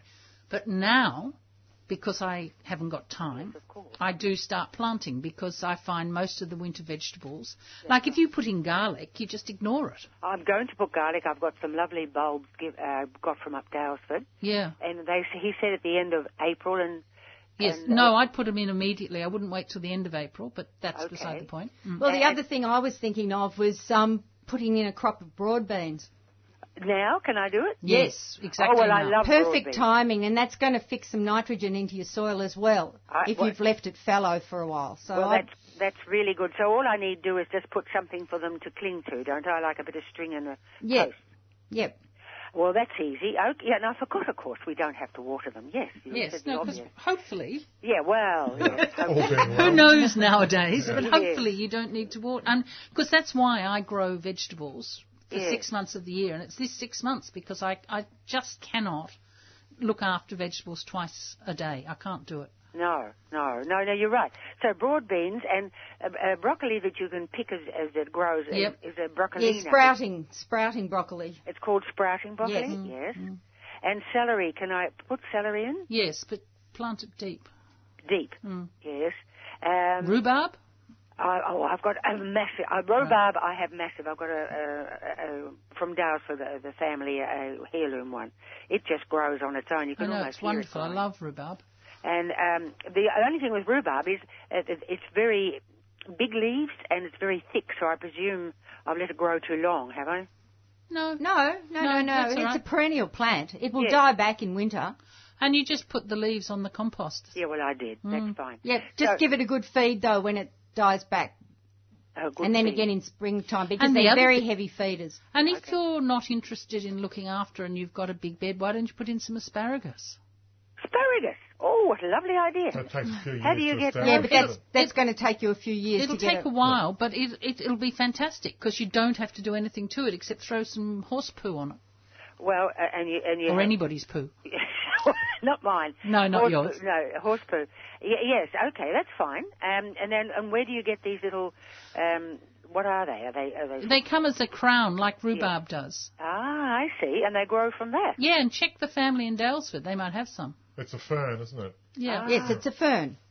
Yes, it's a fern. It's lovely. I've got it, and I, it's just been there. I ignore it every year, and then up they come. I eat them. Down they go. Yes. Throw Oh, a bit of horse So you poo. don't you, you don't pick the spears in the first year. You let them build up some growth. yes. Um, and, they, they're and then- hungry. They like a bag of manure. yes, Righto. definitely. But that's easy. You just find one of those um, Yeah, but- but if I petrol get- stations. If I get manure, for instance, when I go to Dalesford and they've got bags, Hmm. you, don't you have to let it rot in water or not put it on fresh? Yeah, well, you wouldn't want to put it on fresh or it'll burn the roots. But Yeah. But anything that you, if, you know, you get those petrol stations and you get three bags for fifteen dollars. Yeah. That's all you you you'd only need one of those bags. Oh, I see. Okay. Yeah, it's not hard. Really, I think asparagus is easy. Yeah, no. And I'm that- very into easy vegetables. And that, and that keeps on going. Yep. yes, it's a perennial. You really have answered me questions I never knew what I had. Thank you very much. Excellent. And Okay. that's the last thing. You were going to say something about flying foxes when that gentleman was speaking, and uh, you were going to say you, you don't want something about them. You, What I was going to say is that in the Australian environment, the flying fox is incredibly important. Around me, you've got these pig-headed, stupid farmers that shoot them. Yeah. The flying fox will fertilise a, a tree further than any other thing. You Their will seed disperses. Yes, they, and the, and they will fly a 100 and 150 miles in a night, so that they are the, m- so important at spreading genetic diversity. No bird or uh, no other thing will spread spread from one tree to another so far. So you'll get plants in in Melbourne that will will be will be fertilised by a flying fox right up on the Murray, and that is one of the reasons they're so important. And we like the, the possums, we have a very very bad attitude to them, and I think it's wrong. So, but And, and it's because people just you know they don't understand, they don't bother to understand the But- importance of oh, the oh, but animal. That's very interesting, but ha- they don't fertilise, they just di- distribute the Yeah, well, they seed. distribute. That's what I mean. They, fer- they they are responsible for the fertilisation of things that are very very long way apart, Yeah. No, and no, that's that- very important. No, no, anyway, thank you very much. I'm Okay. going to put all of your advice into uh, effect now. Okay, Fantastic. good on you. Bye. Thank you. Bye. Okay, let's see. We've got uh, Dave who's out in Essendon. Good morning, Dave, and thanks for waiting. Good morning. Go Uh, Um, oh. ahead. I- I've got a couple of questions with regard to Asarum, Yes. and I think the previous caller mentioned Asarum, Mm. Yes. and they were having They want you know, to kill. sorts of getting rid, rid of it. Anyway, I, I bought a couple of pots of it um, a couple of weeks ago, Okay. and Um, you know, the, look, the little bit of i- information I can find on the on the internet is that they like uh, moisture, or you know, even mo- moisture. They don't like dry drying out, um, and they don't seem to be very fussy about their soil type. You know, the pH or whether it's clay or sandy soil. Um, so they sound like they're they're a very hardy thing, and I've got you know a, a but in areas a fairly dry garden. Um, so it sounds like the moisture requirement isn't all that critical. I've seen them growing at Point Lonsdale, Yeah. and which has had drought. That whole Geelong Bellarine area is just very dry, and I've seen it growing in in the shade in really sandy soil for year after year after year. So, and I think the reason that people find them weedy is because they are tough. Yeah. They're very tough. Well, they're, they're up and about over the cooler months, aren't they? Yes, that's right. Yeah. Yes. Yeah. Yeah. Well, you know what attracted me was the um, well the, the the leaves. You know they're so attractive and patterned. They Yes. are. And, Uh, and the little flowers are really fascinating as well. Yes, I like yeah, the flower. well, I, I've heard that they, um, or I've read that they uh, are pollinated by flies rather than bees. Right, so they have some sort of odour, do they? I haven't Yeah, noticed that. apparently. I've never noticed Um, that really either. stuck my nose into them. But No. Can't get that low. Yeah, I, I, I I guess you know the, the the insects and and birds and you know flying foxes even will pick up things that we don't. Yes. Um, and and of course um, the other thing is that uh, you know it'll if you bro- grow them too near the house, you know you'll get flies in the house more. I, I No. guess. No, Um, I but don't you think believe they're it. Not, Yeah. No. So No. it's not ranunculus. Yeah. No. Okay. Yeah. okay. All No, right. there's not a problem. Look, they're, they're, they're such an easy, reliable plant. As I say, they will die off and Mm-hmm. they'll come up again each year and they're just, I, I, I love them. I think they're great. Yeah. Yeah, and a previous caller was mentioning um, looking for a supplier of net Yep. for his big tree. Look, um, there must be something around this side of town because, you know, Macedon area, Macedon Ranges, it's full of vineyards. That's these, right. These days. Yeah. So Yep. I've noticed um, in my travels that there's lots of vineyards that leave, you know, uh, that have nets all over their vines. They're Yeah. permanently Uh, netted. Yes. Yeah, Yeah, yeah. yeah. So there's got to be a supplier, you know, on this side of town for Yeah. sure. Yeah. Um, anyway, um, that's Okay. just about it. Okay. Okay. Great. Yep. Thanks, for Dave. listening. All Bye. right. Thank Bye. you, David. And uh, next up we have Mick out in Croydon. Good morning, Mick. Uh, g'day, 3CR Garden Show. It's um, nice to speak to you. Look, I'm ringing up. I took some uh, rose cuttings off a neighbour's rose in um, early February. I took about a dozen, and I've got three left.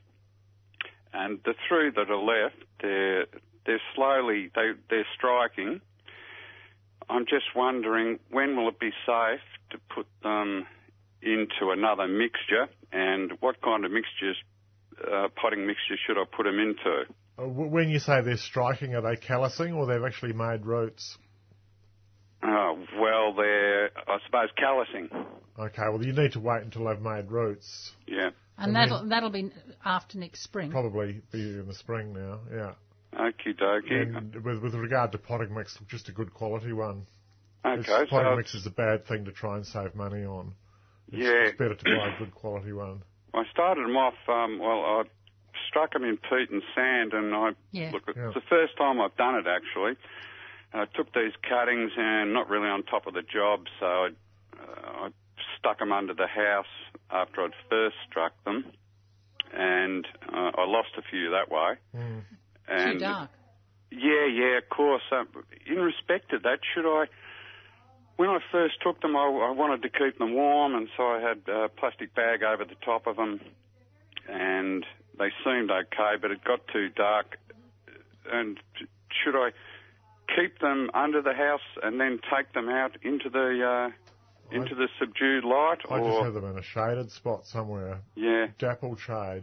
yeah, And I, I think February's too late. okay. I mean, I'm in Alinda, so pretty close to you. I do all my propagating in December.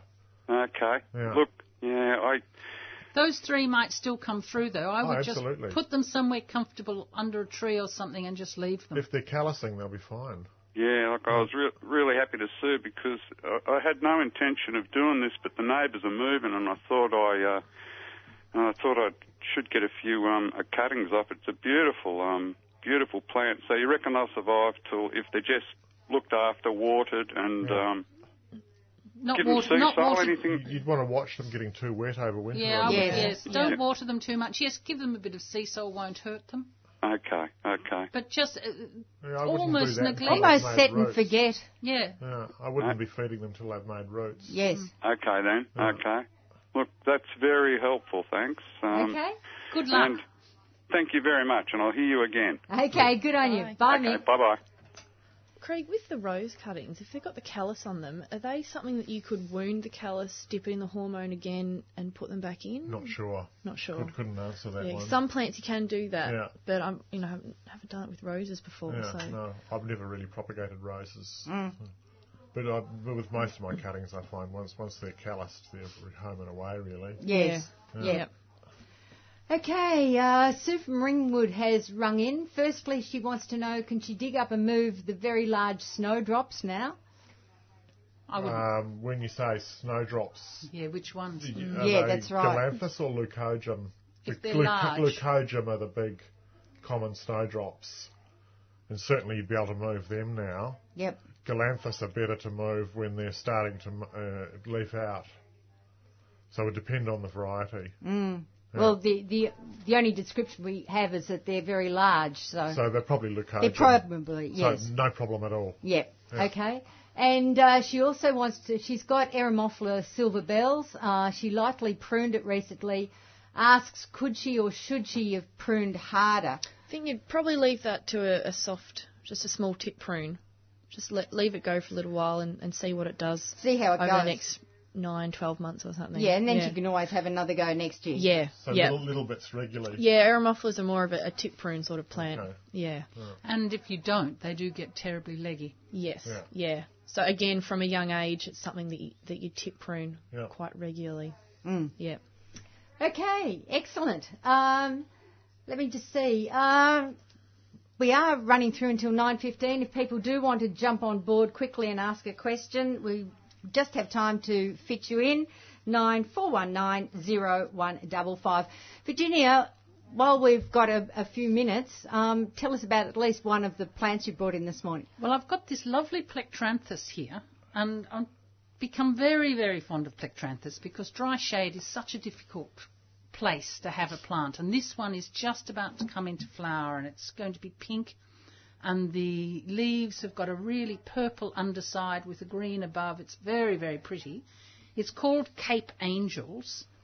And it was bred in Kirstenbosch, which is just the most dis- divine um, botanic gardens in Cape Town. And it was quite difficult to breed, I believe, because they it was bred between a winter flowering and a summer flowering plectranthus. Okay. But it's all over the world now. It's a, and it's a really beautiful plant. Um, and it will take a bit of sun. I would not think of placing it in the western sun, but it will take eastern sun. Depends entirely where you are. Yes. I mean, I've had I've had the minor lavender, which is Which is the first cousin. that's right in in westerly sun. Have you? Yeah. Mm. And the leaves are small; they're not sort of big and lush like you'd expect them to be in the shade, but it's certainly good. Mm. Yeah. Yes, and and it's and once you've got it established, it is a dry shade plant, which Yeah. is is so valuable. I think dry shade is a truly wonderful thing to um to it's be good. able to it's feel. so good when you find a plant that grows in dry shade Mm. because it's often like the corner of the backyard that's under a tree Mm. and Yeah. you know it's a dead spot sometimes. Your clivias will often do Yes. well there. Yeah. I find, uh, but then a lot of people don't like orange. And I does love that respond orange. to a good prune? That, that Yes. Yeah, Like well, like yeah. this? Yep. Essential. Yes. Yeah. Yep. And not only It's prune. Right down to the ground. Well, cut No. it back to half a metre. Half a metre, in okay. spring. Yep. And the other thing is, take some of it and stick it in water because it'll root. Yeah. It's, plectranthus Yeah. are wonderful. They will Yeah. root in water.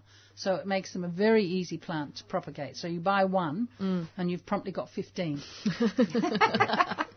Which in a garden my size is fabulous. yes. Um, Craig, I meant to ask you: Are you running any um, any workshops, bonsai workshops this year? Ah, with the Yarra Valley Club. Yes. Yeah, that's happening again soon. Oh, is it? Uh, next month, yeah. okay. yeah. Do you know any details if any listeners are interested? And, uh, just Google Yarra Valley Bonsai and okay, and it'll all be on their website. okay. Yeah, I haven't got them in my head at the moment. no, no, yeah. fair enough. And do the workshops cater for all all abilities with Yeah, fully bonsai? flexible. I'm glad of that. yeah. No, well, you usually, I mean, usually the format that we run is that people bring their trees in okay. and then I help them with them. Oh, all right. Yeah. So people but need to have a go at home first. It's better. Yes. Yeah, yeah. And yeah, that's uh, starting again soon. all right. And, and and how long would a workshop run for? Uh, they're, it's two hours a night Okay. over a period of five weeks. Gosh, they'll learn a lot in that period That's of time. right. Yeah. That's fantastic. Yeah. Yeah. Is there much interest in bonsai at the moment? Yeah. Big. Really? Yeah. Yeah. Absolutely. I get questions all the time about bonsai. I Yeah. don't know much about it, but Yeah. people love it. Yeah. Yep. It's very popular, and Okay. particularly amongst younger people. Oh, that's interesting. Yeah. Do you think that's partly because because they're living in smaller apartments and Yeah. I, I, gue- I suspect about some of it. I also think that they think it's cool. Mm. right? Yeah. And it's it it's um quite it, it's not difficult, but you have to you have to actually do it. You know, it's well, not it's it's it's it takes a great deal of time if you want to do it properly. to- properly. To Oh, learn. yes. Mm. Yeah, it's not something that's you can So- just dive into. It's No, not, not so- like growing zucchinis. that's No. for sure. So it's something that if you actually want to dedicate some you, some time to, it's a it's perfect because it's it a, does it's have a, a, lifelong skill. hobby. Yes. Yes. Yeah, absolutely. And Yeah. um, look, there's this. If you- I mean, if you just want to have a couple of ordinary trees and bonsai pots and keep them alive, that's fine. Or if you want to get really serious about it, then you can design beautiful trees. Mm. You can go into all that Japanese design. There's, there's so much to learn about it, isn't there? Absolutely. Yes. It's Japanese, so yes, so therefore it's complex. yes, very complex. I saw I saw a camellia that had been cloud pruned in the botanic gardens in Geelong, Yeah. and it was Oh. absolutely That beautiful. would have been Small flowered fantastic. chameleon. It wasn't that small, Okay. and it was it was it was old. yes. And it was, and it had only fairly recently been done. One of the gardeners had been on a, an exchange to Japan, and he'd come back with all these skills. Because what, what the Japanese do is they get um, Japonica camellia trunks and then they graft hygo onto them. Oh, Okay. That's how they grow bonsai camellia. Right. Yeah, because the hygos are very thick, slow to thicken the trunk, so they use Japonica. Okay. Yeah. Great. So hygo is, is definitely the That's- preferred variety. That's I don't know much about them. I've never grown them. right. Yep. Yeah. I think it's the red one. One no, of the a red lot one- of different colours. Oh, right. yeah, yes. and multicoloured too. I Okay. think. Yeah, yeah. Right. It's Japanese, so once they start hybridising something, Yep. you see extraordinary results. Fantastic. Let's go very quickly to Elizabeth out in Preston. Good morning, Elizabeth. Oh, good morning, everyone. Thank you for taking my call. Um, I'd just like to know if you could tell me whether I'm um, nurturing a uh, ornamental or a feral um, uh, four-leaf clover. I'm trying to think. Clo- uh, clover. It's it's got hu- really huge um, leaves, and it's got the a purple flower that you'd see in the small clover, but it's just so big that I, I think it could be an ornamental one. What colour are the leaves? Um, oh, they're just a pale um, green. Green, and the the flower is a, a purpley colour. Um, it's just that it's, the, the the leaves are slightly different shape to the usual four leaf clover. If I can't explain it. um, Is the flower like a clover, or Sorry. is the flower like a clover flower? Yes. So it's de- when's um when's Greg coming in? Um, yes, Greg is our oxalis expert. Oh, Doesn't sound like oxalis to me. Mm. Mm. No, okay, but but he would he would uh, be someone who would be very useful. Right. Um, he's actually coming in on the 24th of this month. Oh, okay. Um, so if you if you like to ring back, I'm sure he would have um, quite a bit to say about. it. He might be able to help you a bit more with the description. But and I might have a I'll get a photo perhaps. well, look, if you could do that, yes, absolutely. Okay, then. Thank Um, you for so that. send in a photo or email it to us, or yes, that would be great, and we can run that by him. Okay. Um, because it's a bit hard to tell with any of these. We- yes, just we with a need- description. Mm. Verbal descriptions are very difficult. Yes, Yeah. exactly. And I'd hate to say to you that it's it's an ornamental, and then we find your whole garden taken over by a thug. Oh, So it's not too bad. It's contained, but it's contained. Okay, Because well, I've got that's some on- absolutely beautiful oxalis just coming into flower now, right. all of which I got from Greg. Is there a purple one? Yes, Oh. Mm. pale, pale purple. Pinky purple. They're magentary sort of colours. Mm. Yeah. Yeah. Okay. I'll think. Thank you for that. I'll send a Whereabouts do photo you in. live? Preston. Mm-hmm. Preston. Mm. Yes, because I think yes, I think Greg would be the person to put it to, Okay. and especially if you could get um email If you get Pam a photo, photo. to it, I to will. us, that would be great. Thank you very much. Okay, good on you. Thank you. Bye. Oh, we've nearly run out of time. Virginia, you've just got time to talk about another planet. Well, another one which I bought yesterday at um at Tesla. Tesla's, and it's a lobelia, and it's called Devil's Tobacco, Okay. which I thought was rather good. D- uh, lobelia tupa. It's Yeah, that's what that's what it's called. It's Lobelia tuber. Lobelia tupa, otherwise known as devil's tobacco. It's from Chile, and it's an hallucinogen, and it was also used apparently historically to cause abortions. So, if you grow it, I suggest you don't eat it. And it's quite big. It's yes, it grows to about four meters, Yeah. and it's got a really lovely red flower. And nearly all the lobelias, aside from the little ones that you put in hanging baskets, nearly all the ones I've grown need water. Yeah. But this one supposedly will grow in dry shade. So it's um it Mm, Craig's Yeah. got his doubts.